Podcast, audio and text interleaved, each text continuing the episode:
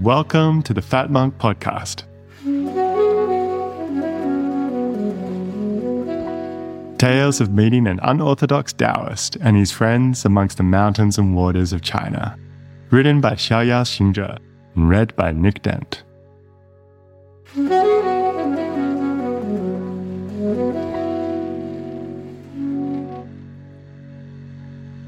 Chapter 11 The Pine Valley Taoists.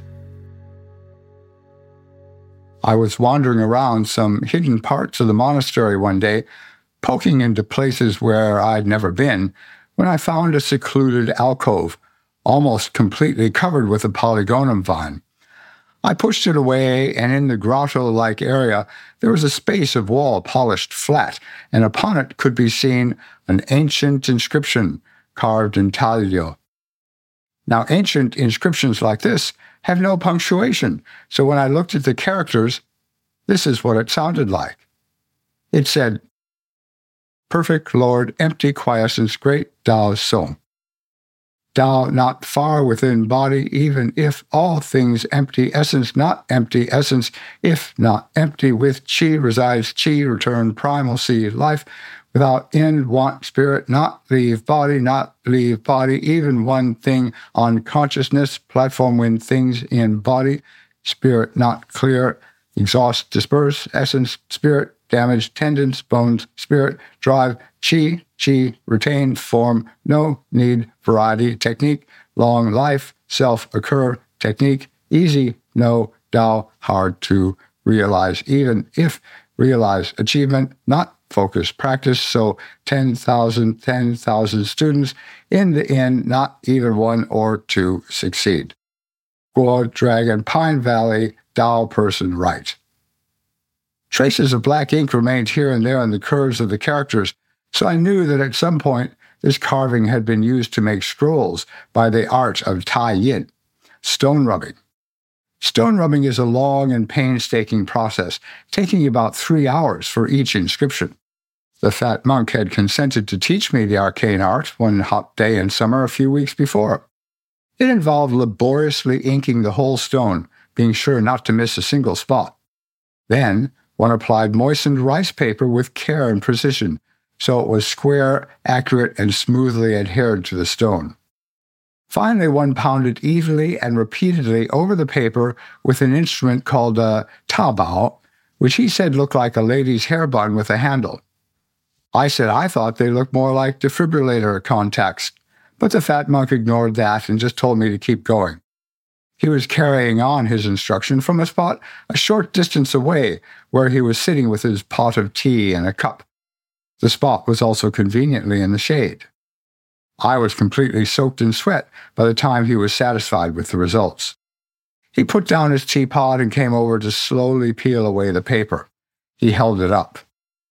We stood admiring a perfect copy of the inscription with white characters on a black background when just at that moment the abbot entered the courtyard and strolled over to check the result. Hmm, good job, Fatty, he said. But I hope you have learned your lesson and that next time you'll think twice about tormenting Cook the way you do. Yes, I have indeed, Fang Zhang. And please allow me to say that even though your punishments are strict, they are fair. The abbot hesitated, looking from one of us to the other with narrowed eyes, pursed his lips, and left without another word. Punishment? I said suspiciously. He gave me his innocent look. It's what I call the economy of the Tao. I learned my lesson, and you learned yours. I paused to make a deliberate choice in my reaction and decided to ignore the provocation, although every instinct shouted that I had a right to be angry. I took a deep breath and asked him what he had done to torment Cook. Nothing much, he said. A bit of laxative in the soup. The Taoist was one of those who provide a chance of improvement for everyone. Anyway, that had been the end of summer. Now it was autumn, and I took out my notebook to copy down the new inscription I'd found. When I finished, I looked over the lines of characters. I could tell that they were to be read from top to bottom, and successive lines went from right to left. But since there was no punctuation, and no capitals or other clear indications of where a sentence might start or end, it was rather hard to make sense of it. Meaning seemed to peek out here and there, but it was amorphous. I headed for the library. I heard voices inside. Before going in, I looked through the window and saw the fat monk grinding ink to practice calligraphy and talking to someone. The person he was speaking to looked familiar, but it took some time before I recognized the boatman who had ferried us across the river all those months ago. He was not only out of context, being here in the library instead of in a boat on the river, but was also very nattily dressed in city clothes. I walked in and he greeted me effusively. The whole room was rich with the thick, earthy pine smell of the fresh ink the fat monk had ground. The boatman said he'd been visiting Shijie at her restaurant and thought he would stop by to see the fat Taoist. He asked what I'd been up to. I showed them both the notes I had made and told them where I'd found the inscription. Hmm, I'm not familiar with that alcove, the fat monk said. You'll have to take me there. But who has not heard of Xujing Zhenjun, the perfected lord of empty quiescence?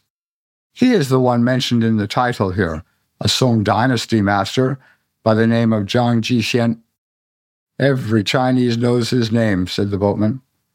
Why? I asked. He was one of the original Taoist rock stars, the boatman said with a faraway look in his eyes. The very first words in the Shui Hu Zhuan, Outlaws of the Marsh, are his name, Zhang, the celestial master. Why don't you write it out properly, and we can all have a look at it, the boatman suggested. Good idea. The fat monk laid out some large sheets of smooth paper. I'll use Shengxuan, he said. The characters will look nicer.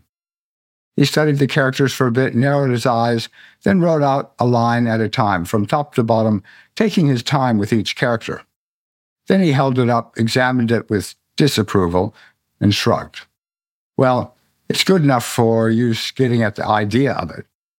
He placed it back on the table and smoothed it over the very first thing to do is duan ju, to break the sentences.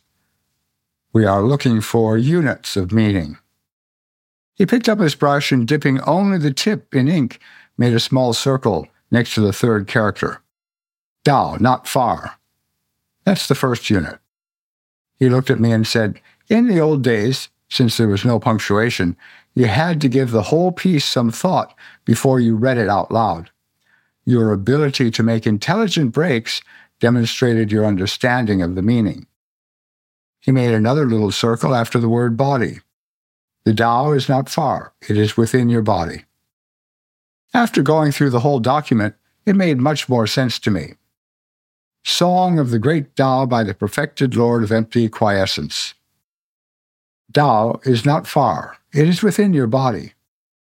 Even if all things are empty, essence is not empty. Essence not being empty, it resides with chi. Chi, returning to the primal sea, life without end. Aim for the spirit to not leave the body, and leave not even one thing in your heart. When things are in the body, the spirit is not clear, exhausting and dispersing essence and spirit, damaging tendons and bones. Spirit rides the chi, Qi maintains the form. No need for a variety of techniques. Long life occurs naturally. It is easy to know technique, but the Tao is hard to realize. One may achieve some realization, but then not concentrate on practice. This is why hardly one or two out of a thousand or ten thousand have any accomplishment.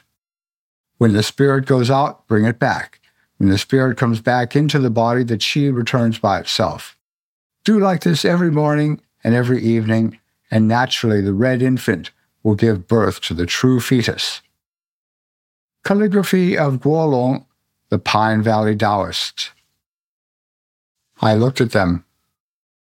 The fat monk said, So the first sentence means, Don't go looking outside trying to find the Tao in fantastic exercises or religious spectacles, look within yourself and find your essence.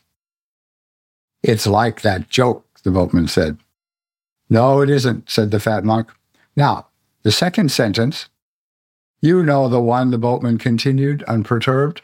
A man is on his hands and knees looking around under a streetlight one night when his friend comes along and hears that the first man is looking for his key. Yes, very funny, said the fat Taoist. If we can just. Wait a minute, I said. I want to hear the rest. So, after a while, the friend asked the first man where exactly he lost the key, and the first man says that he lost it in his house. The friend gets angry and asks, Why in the blue blazes are they looking outside if that's the case? And the first man says, Well, the light is better out here. Both the fat monk and I finished the joke for him. The boatman looked mildly surprised. Oh, you've heard it before. Only a million times. And how many times have you thought about it? That stopped us. It's just a joke, I said lamely. And this is all just life, the boatman said, gesturing around. You sit on that river in your little body boat, and if you do nothing about it, you just get swept downstream to that great big waterfall in the sky. The Taoist nodded. Despite the atrocious mixing of metaphor, that's a pretty good description of one aspect of what we call the Ni Fa, the method of reversal. Another is referred to here in the second sentence. I was silent, admiring the segue. He was pointing at the paper. Even if all things are empty, essence is not empty. That means look within the body and essence will become full. Where's the reversal in that? I asked. Looking outside of yourself all the time is shun, following the flow, just going along with everything outside as usual. Turning the light around and looking within takes effort, at least at first. So it is going against the flow, the flow of your usual habits. That effort accumulates xing, essence. The boatman objected. That is only the most superficial meaning. There is a deeper meaning to that second sentence that links it to the third and fourth, and that is when you reach that particular mental state where all things appear empty, but you are aware of essence and know directly within yourself that essence is not empty, then in that state it connects with both the chi within you and without you, and thus you are connected to everything. In that state, power and longevity are endless. That's very true. A voice from the door made us turn. It was the abbot. We all stood up in respect. The abbot motioned for us to sit down and then said, Zhu Yuanyu says something that relates to this in his commentary on the first line of the Can Tong Qi. He said, and it always impressed me that one must exhaustively search out the information from before birth, and only then will one know that heaven and earth originated here. Human life had its beginnings here, and the path of alchemy also established its foundations here. Even before the primordial chaos, a single chi, without sign or portent, which could not be told nor named, empty and vacuous, without borders or body. This is called true emptiness. But this emptiness is not empty. A marvelous isness exists. This isness within emptiness is the beginning of no beginning, which, if forced, we could call the beginning of heaven and earth. The emptiness with isness is the beginning of beginning, which, if forced, we could call the mother of the 10,000 things. When the abbot finished, he turned to go, but the three of us entreated him to stay. He told us that he had an errand, but would return in a short time. When he had left, I said how incredible it was that he could just reel off all those lines of commentary. The fat monk and the boatman both laughed. The boatman turned to me and said, Before Fatty was here, the abbot used to be the monastery's librarian. The story I heard is that once a wandering Taoist wanted to borrow a rare book, which the abbot reluctantly lent to him. When he realized that the book was never going to be returned, the abbot just sighed, sat down, and wrote the book out again from memory. I expressed my amazement. You can train the mind to near perfect recall of things you read or witness by putting yourself into an attentive and focused state as you face those things. It's not really very hard to do, said the fat Taoist. In fact, forgetfulness is really just a form of distraction. You don't remember because you were not present to begin with.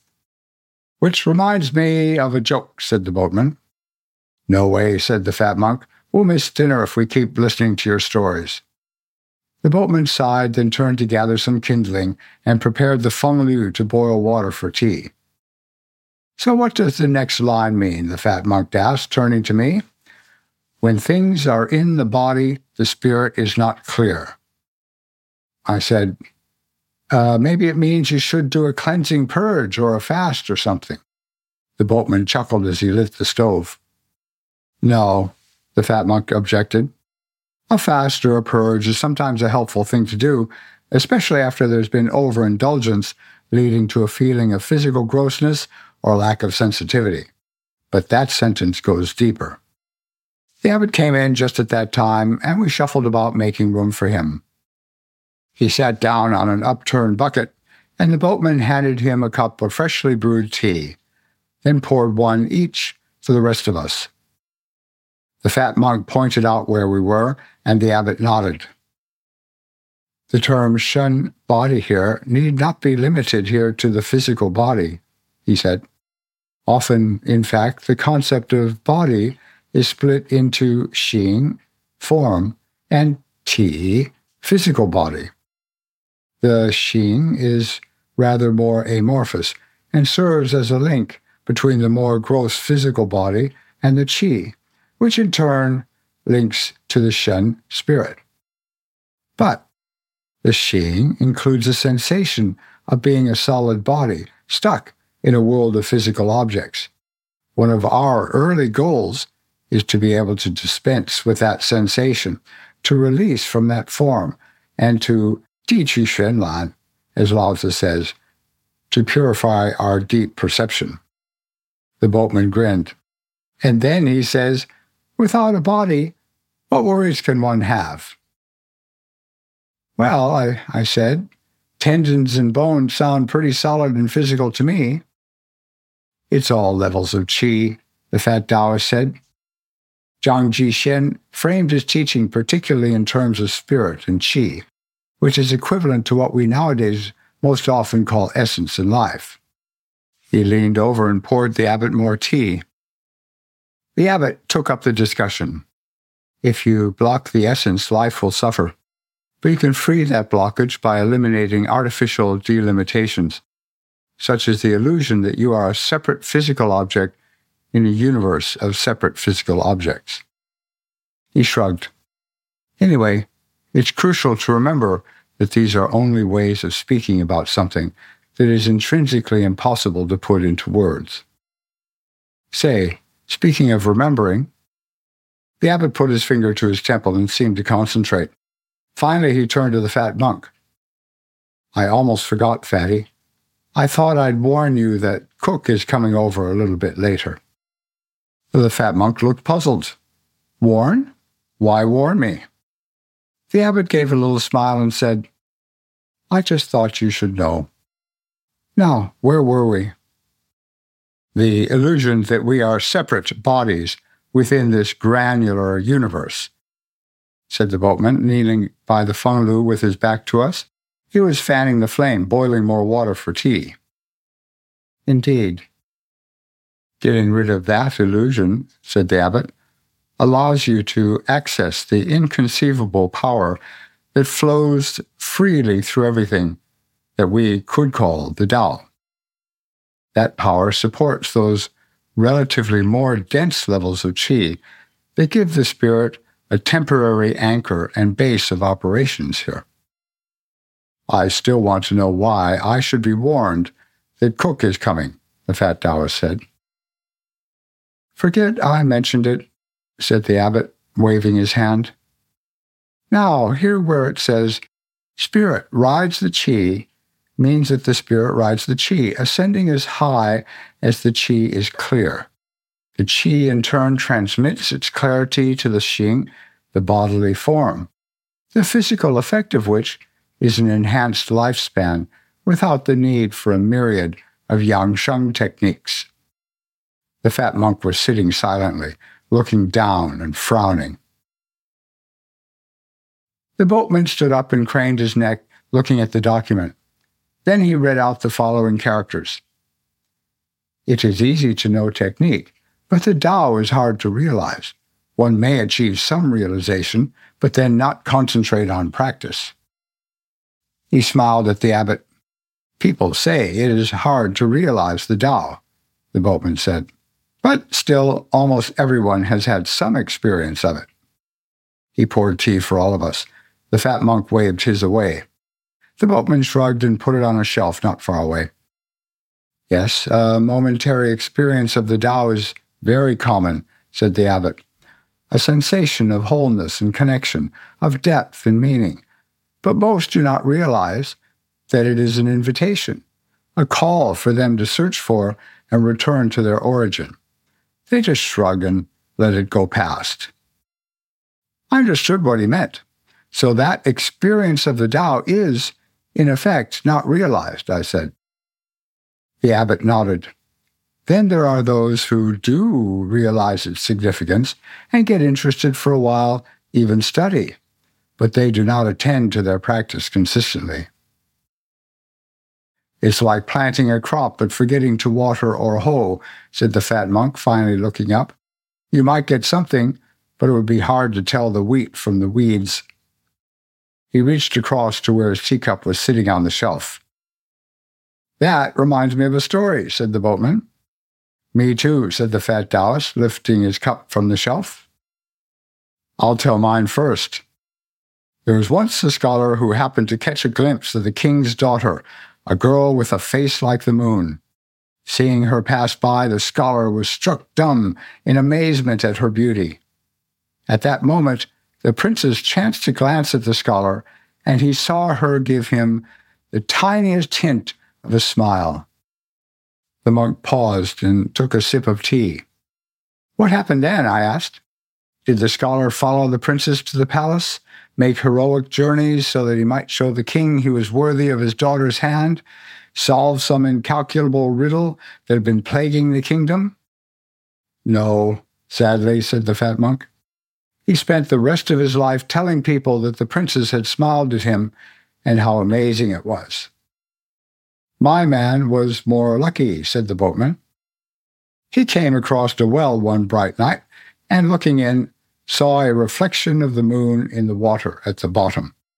Thinking that the moon had fallen in and could not get out, he rushed to tell his Taoist teacher, who laughed and suggested that he haul it up with some rope. So the man went home for some rope, tied a knot in the end, and threw that end down the well. It happened to catch on a rock at the bottom, so that when he tugged and heaved, he thought he was pulling on the tip of the moon's crescent. Suddenly the rope slipped loose. He fell flat on his back and saw the moon riding high in the sky above. You're lucky my teacher knew what to do, he said, pointing at the moon. And if it weren't for my efforts, you'd still be stuck in that wretched well.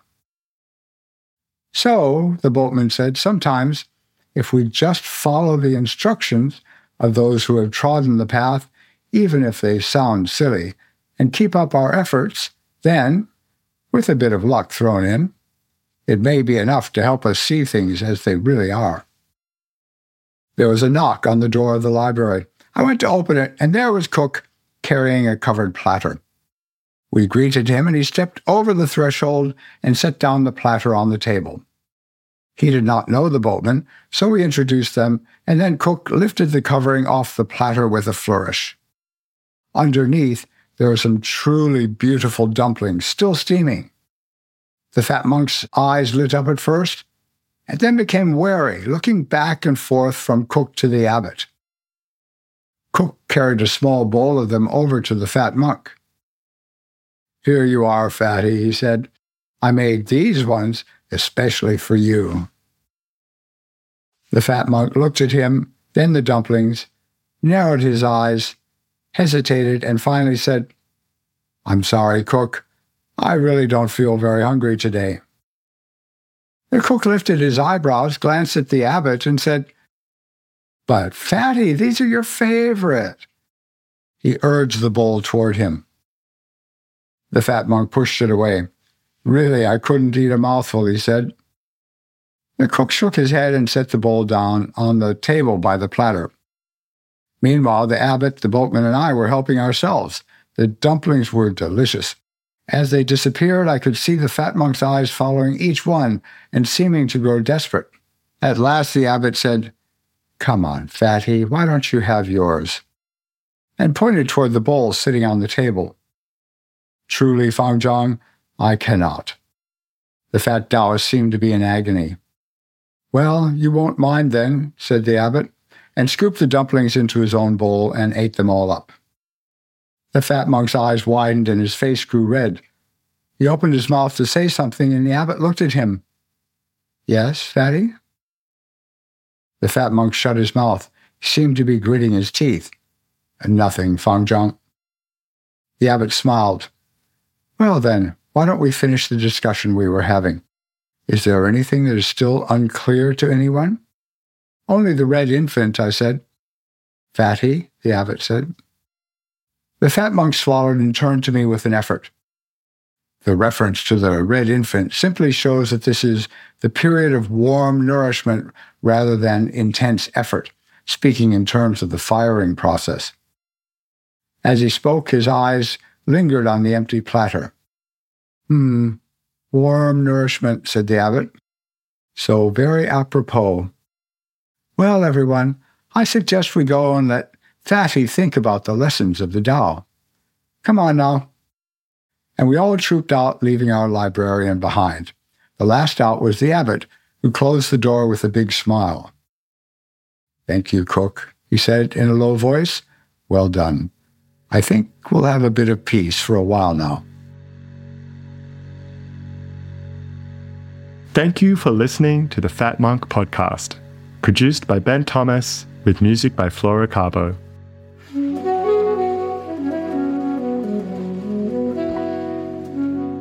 Please like and subscribe and go to the show notes for links and further content. If you'd like to become a material supporter of the podcast, click on the Ko-fi button at the bottom of the show notes.